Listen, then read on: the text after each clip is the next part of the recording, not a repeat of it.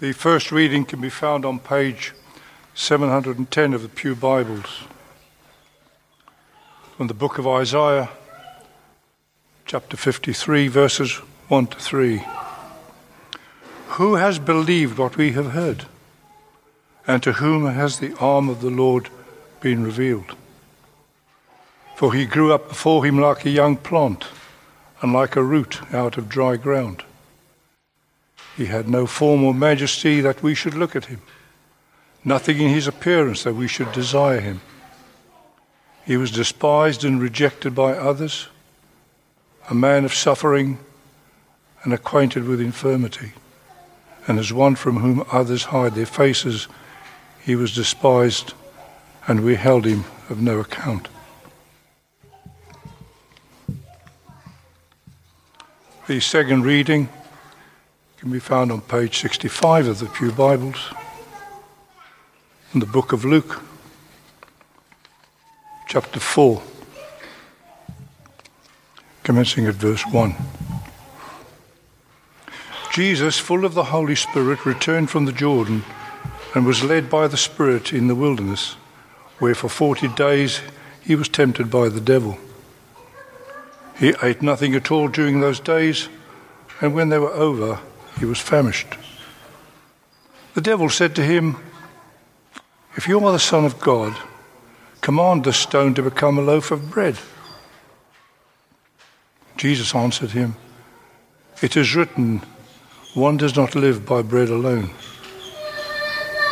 Then the devil led him up and showed him in an instant all the kingdoms of the world. And the devil said to him, To you I will give their glory and all this authority, for it has been given over to me, and I give it to anyone I please. If you then will worship me, it will all be yours. Jesus answered him, It is written, Worship the Lord your God and serve only him. Then the devil took him to Jerusalem and placed him on the pinnacle of the temple, saying to him, if you are the Son of God, throw yourself down from here, for it is written, He will command His angels concerning you to protect you, and on their hands they will bear you up, so that you will not dash your foot against a stone.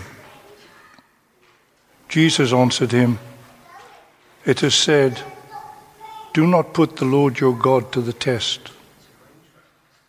When the devil had finished every test, he departed from him until an opportune time. This is the word of the Lord.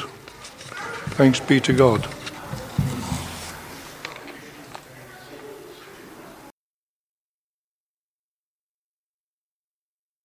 Let us pray. Lord, would you just open up the scriptures to us this morning as we read your written word and hear this spoken word? May we see above all the living Word, the Word made flesh, Jesus Christ our Saviour. In His name we pray. Amen. What did Jesus look like? Nobody ever thought, what did, what did Jesus look like? You know, was he tall? Did he have a beard? What colour eyes did he have? Was he, was he slim? You know, what did Jesus look like? You know, if you, if you look at your handout, or maybe if we, we look at the, the first image as it comes to, up on the screen, you know, for centuries, artists have portrayed Jesus in, in, in different ways. You know, if you've got one on your handout, here's what it might come up on the screen. I don't know how clear it will be. This is a very famous painting of Jesus. You know, Jesus look like this? You know, tall, nice glowing halo around him. You know, it must be right, mustn't it? You know, because that picture hangs in the north transept of St. Paul's Cathedral. So Jesus surely must have looked like that. Or, or what about this one? This is a very famous picture of Jesus, the head of Christ, or also termed the bearded lady Jesus. Did Jesus look like that? Or what about, what about this one? It's a bit scary, isn't it? The Sacred Heart Jesus, or I call it Spooky Jesus. You know, what did Jesus look like? Or what about, what about this image that we have here? This one must be right because it was produced by the BBC and it's computer generated. So it must be right, mustn't it?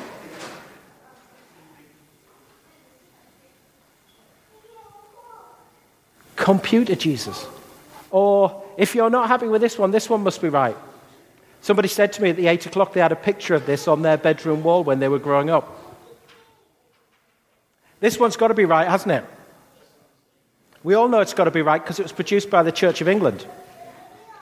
In fact, 20 years ago, this was produced at this time of year by the Church of England. You know, if we show this last image, we have all these different images of Jesus. You know, we can go into ancient church buildings like this. We only need to look around and look at how Jesus is portrayed, like, for instance, on that window over there. We can see all these different images of Jesus. Or even if we go into modern church buildings, we can see all these different images of what Jesus must have looked like.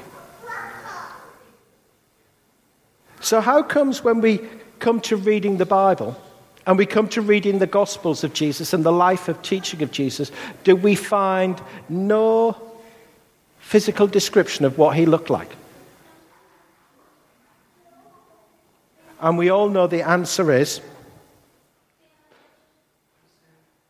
okay, we don't know what the answer is. I'll tell you what the answer is. Because it wasn't important. You know, just think about that for a moment. In the world in which we live today, you know, where our appearance or what we look like is hugely influential. How people's lives and their self esteem are just crushed by a, some sort of Snapchat remark or a Facebook post of something that you think you look good in and somebody thinks that you do not look good in, and your whole image gets completely shattered. And yet, the physical appearance of Jesus in the Gospels was just not important. Why is that? It's because the questions that we come to when we look at the Bible, we need to think about which ones we need to ask first. Remember how I said last week that when we come and look, the questions that often we look at instinctively when we look at Bible texts come with our 21st century eyes. And they're good questions to ask. They're questions about shape and substance. So we see water and we think, well, what is water? Or what does it feel like? What's it like? Or we have questions of process and method like, well, how do you make water? And they're really good questions to ask, but they're not the first question that should be asked when it comes to reading the Bible. The first question that should be asked is the question that the Hebrews would have asked. Because the Bible was written in the first century and before to that culture and that mindset. And it was the question of this What does God want me to do with this? What does God want me to do with what I'm reading? And so while we never get told what Jesus looked like in the Gospels, one of the best descriptions that we have of what he's like comes from that Old Testament reading, from the, from the prophecy of Isaiah who foretold eight centuries before, if you like, Jesus arrived, and spoke of a mysterious, suffering servant of the Lord. Now, while Jesus' name isn't mentioned in the poem that he writes, it's quite clear, first of all, that the disciples, the early church, and Jesus himself all recognized him in this poem.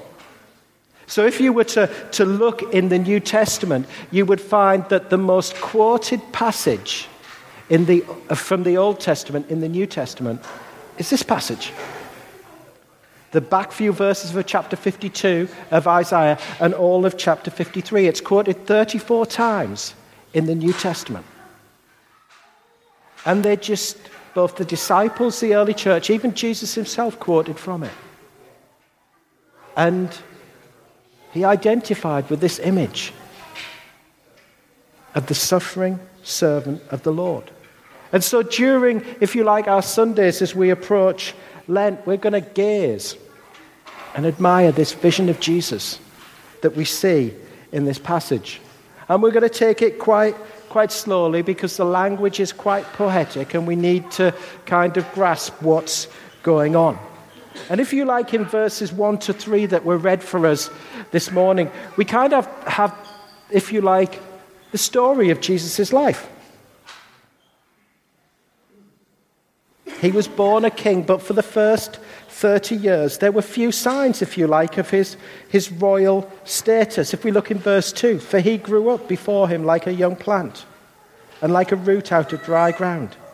He had no form or majesty that we should look at him, nothing in his appearance that we should desire him. That didn't mean that Jesus was ugly. It simply meant there was nothing about Jesus' physical appearance that made him stand out. Sure, his, the words that he said and his actions made him stand out, but there was nothing in Jesus' physical appearance that made him stand out. Jesus looked like anyone else because he was like anyone else. We know that from the story of Jesus' life. We know that from our life. Jesus worked for a living like we do, or, or we did. He was hungry. He got hungry just like we do. He was misunderstood, just like we are. He could be disappointed at times, just like we can be. He was betrayed at times, just as we are. He was tempted, as we saw in our gospel reading, just as we are. In fact, we're told in another part of the Bible that Jesus was tempted in everywhere. The only difference between Jesus and us was that he never succumbed to the temptation and never sinned. So we read that about Jesus, first of all. He would not have stood out in a crowd unless you heard him speak or he did something. And then we read, if we read on in verse 3, we read, he was despised and rejected by others. You know, from a very early stage in his life, Jesus knew what it was like to be despised and rejected. You know, think about, if you like, all the Christmas nativity plays you've ever seen. And think about the one line that the child gets who's the innkeeper. And no room. There's just no room for him. And that was, that was, if you like, the story of Jesus' life from the day he was born. It got very violent shortly afterwards, didn't he? Because he had to go and flee and become a refugee in Egypt. No room. It got hostile again as an adult. He was called satanic. He was rejected by his own community and had to flee because he was nearly stoned to death in Nazareth. He had nowhere, we read, to lay his head or call his home. And ultimately, at the end, as we'll see as we move on next week, he was, he was betrayed by those who knew him the most. Never mind what the Roman and the Jewish authorities did to him. You know, this sign of no room displays so visually what people think of, of Jesus. And we've, all of us, we've all done it. We've all, in Isaiah's words at the end there, held him of no account. Yet, despite that, despite knowing that rejection, Jesus doesn't give in to the temptation to get even or, or to retaliate, that people often who face rejection do that. Instead, He just welcomes us over and over again.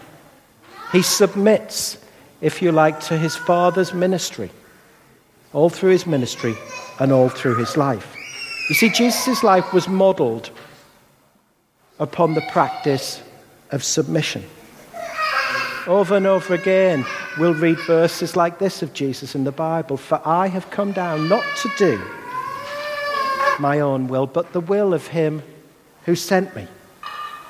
Of course, we see that submission played out ultimately as Jesus journeys to the cross. This time when he's tempted in another way, not in the wilderness, but in a garden. When he's tempted not to do the Father's will and he prays each three times, Yet not my will, but yours be done. That's the inspiration that Jesus is. And what does God want us to do? He wants us to live out that same inspirational example and follow it. In the book of James, I found that the Bible verse that for over 25 years I've found helpful in what it means to, to submit to the Lord and what that looks like. It's in the book of James and chapter 4, verse, verse 7. If you want to look at it, it's in the handout or it's on page 247 in your Bibles. It says, Submit yourselves, therefore, to God. Resist the devil, and he will flee from you. Submit yourselves, therefore, to God. Resist the devil, and he will flee from you. And as the verse before tells us there, to submit biblically requires humility. And this life that, that Jesus lived, he lived a life of biblical submission to his Father God, following that example. And he gives us that example that he wants us to follow. And one of the ways in which that can happen is by resisting temptation. You see, temptation is not about self control, temptation is all a test of our faith in God. And will we submit to his way?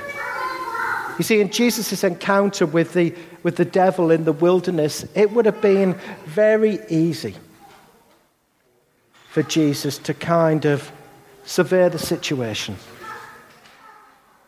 and be a people's Messiah. It would have been very easy, for, I think, for Jesus to have been a people's Messiah. He was like one of us. You know, just turn the stones into bread and feed the multitudes and be a people's Messiah. It would have been very easy for Jesus to have been a king Messiah.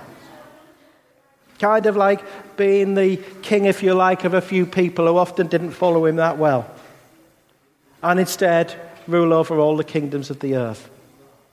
And it would have been very easy for Jesus to kind of been a Torah Messiah and kind of stand at the top and the pinnacle of the temple and all that Judaism represented at that time.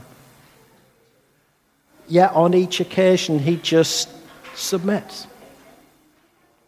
Submits to his Father and is able to resist the devil's alluring invitations. And each time he resists, he does something.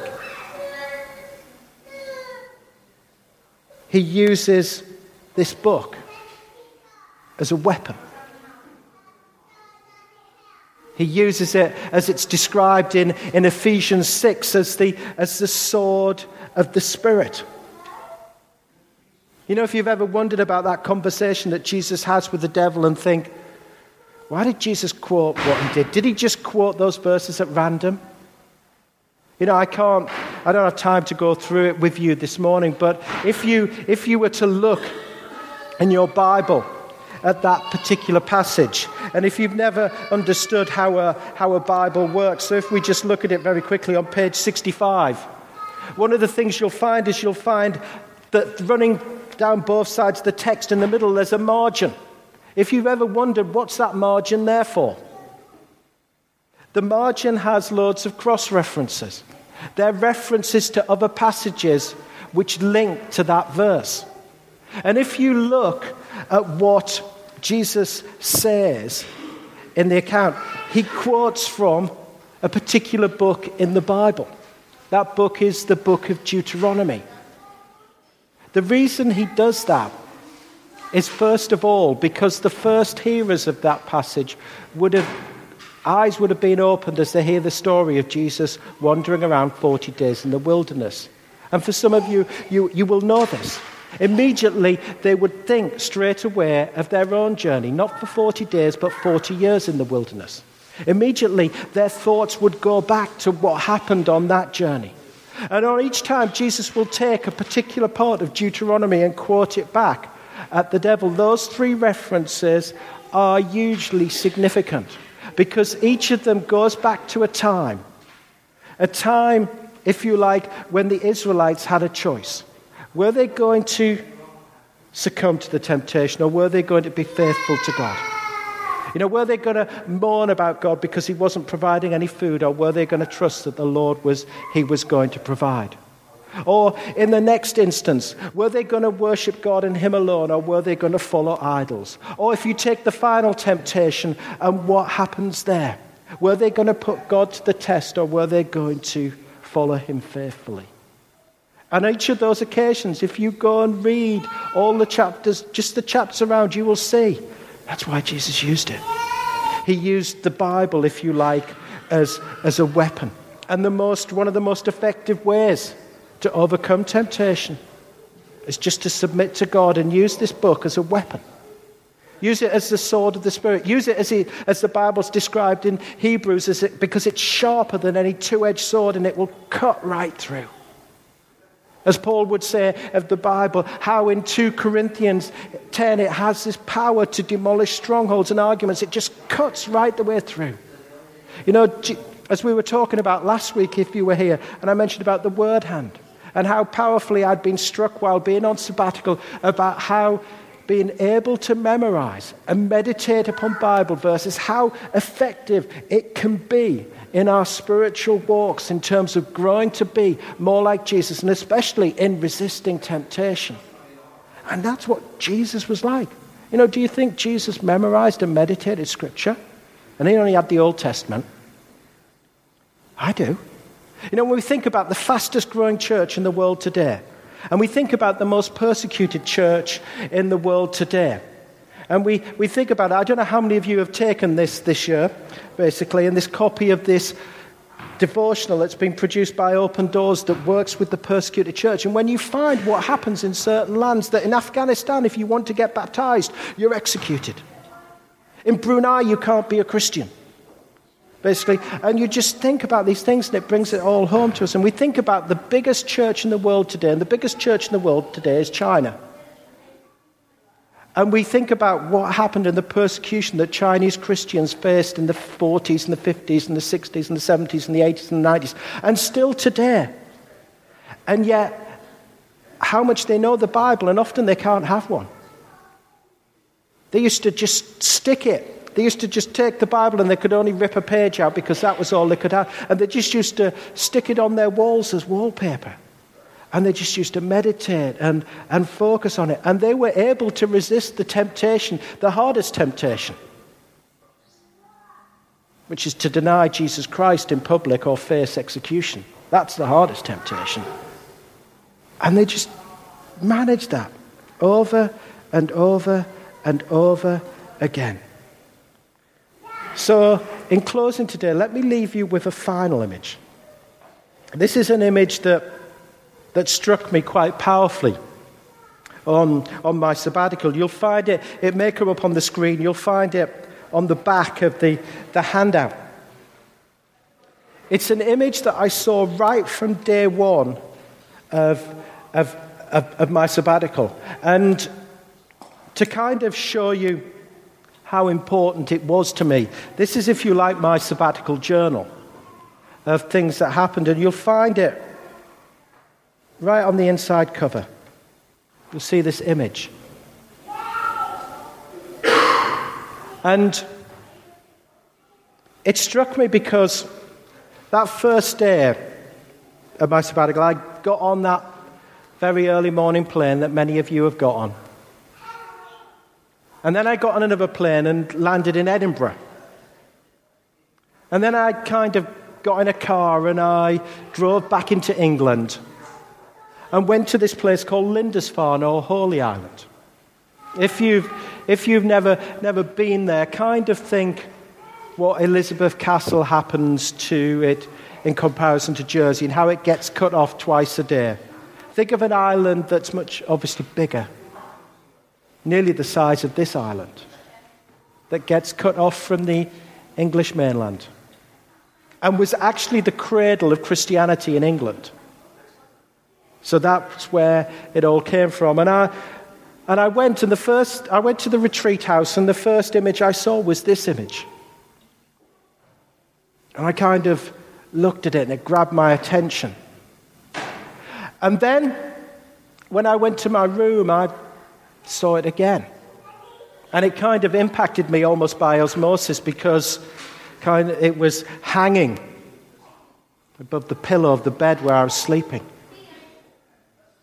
And I kept getting drawn to it over and over again.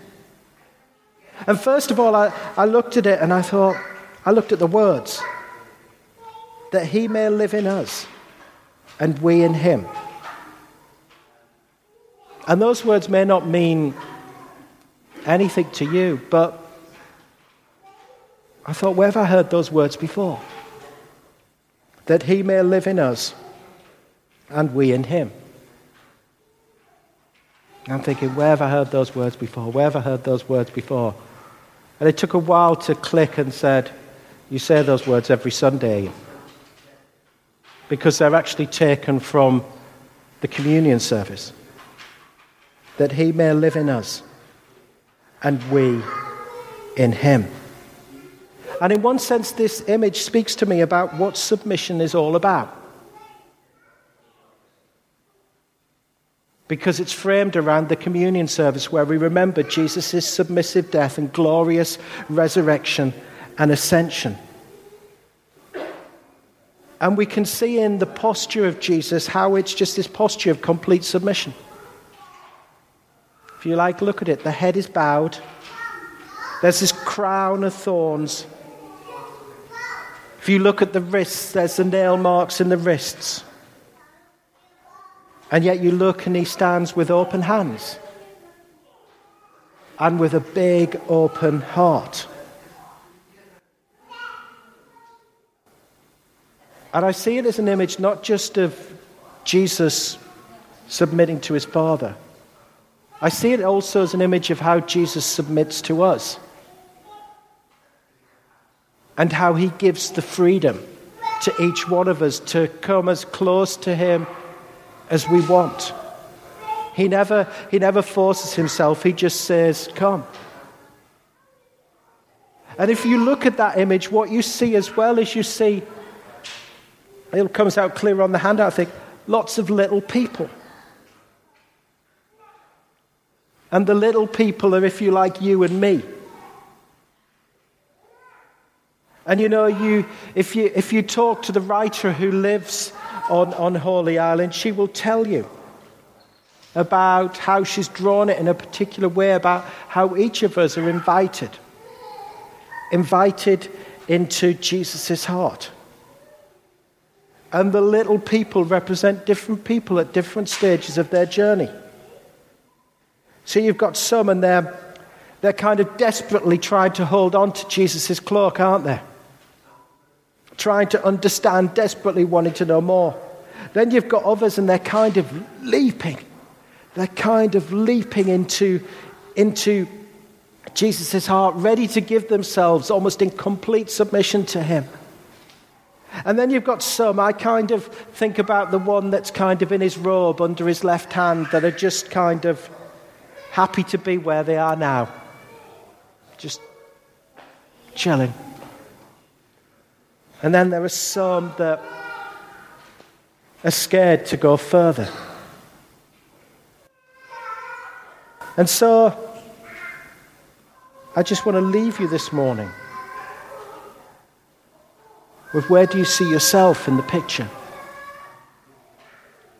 We'll use it as part of our prayers later on, but where might Jesus be, be calling you this Lent to, to submit to Him? Where might He want you to follow that, His example of submission? Let us pray.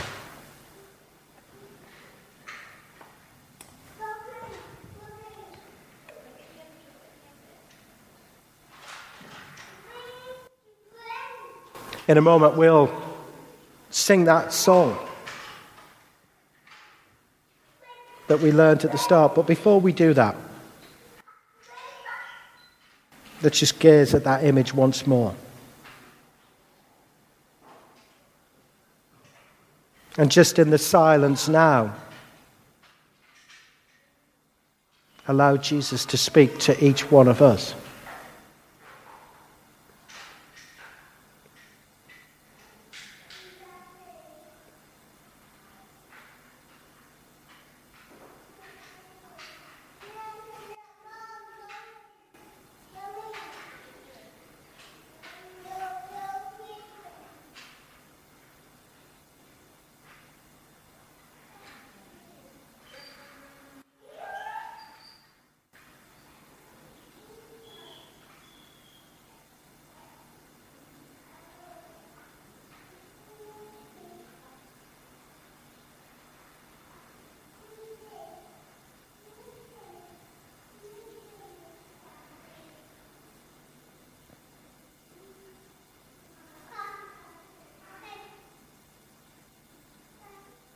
Lord Jesus, what an inspiration you are to us. Help us in our lives.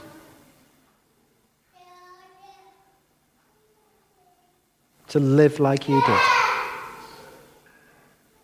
And to follow your ways, we pray. In Jesus' name. Amen.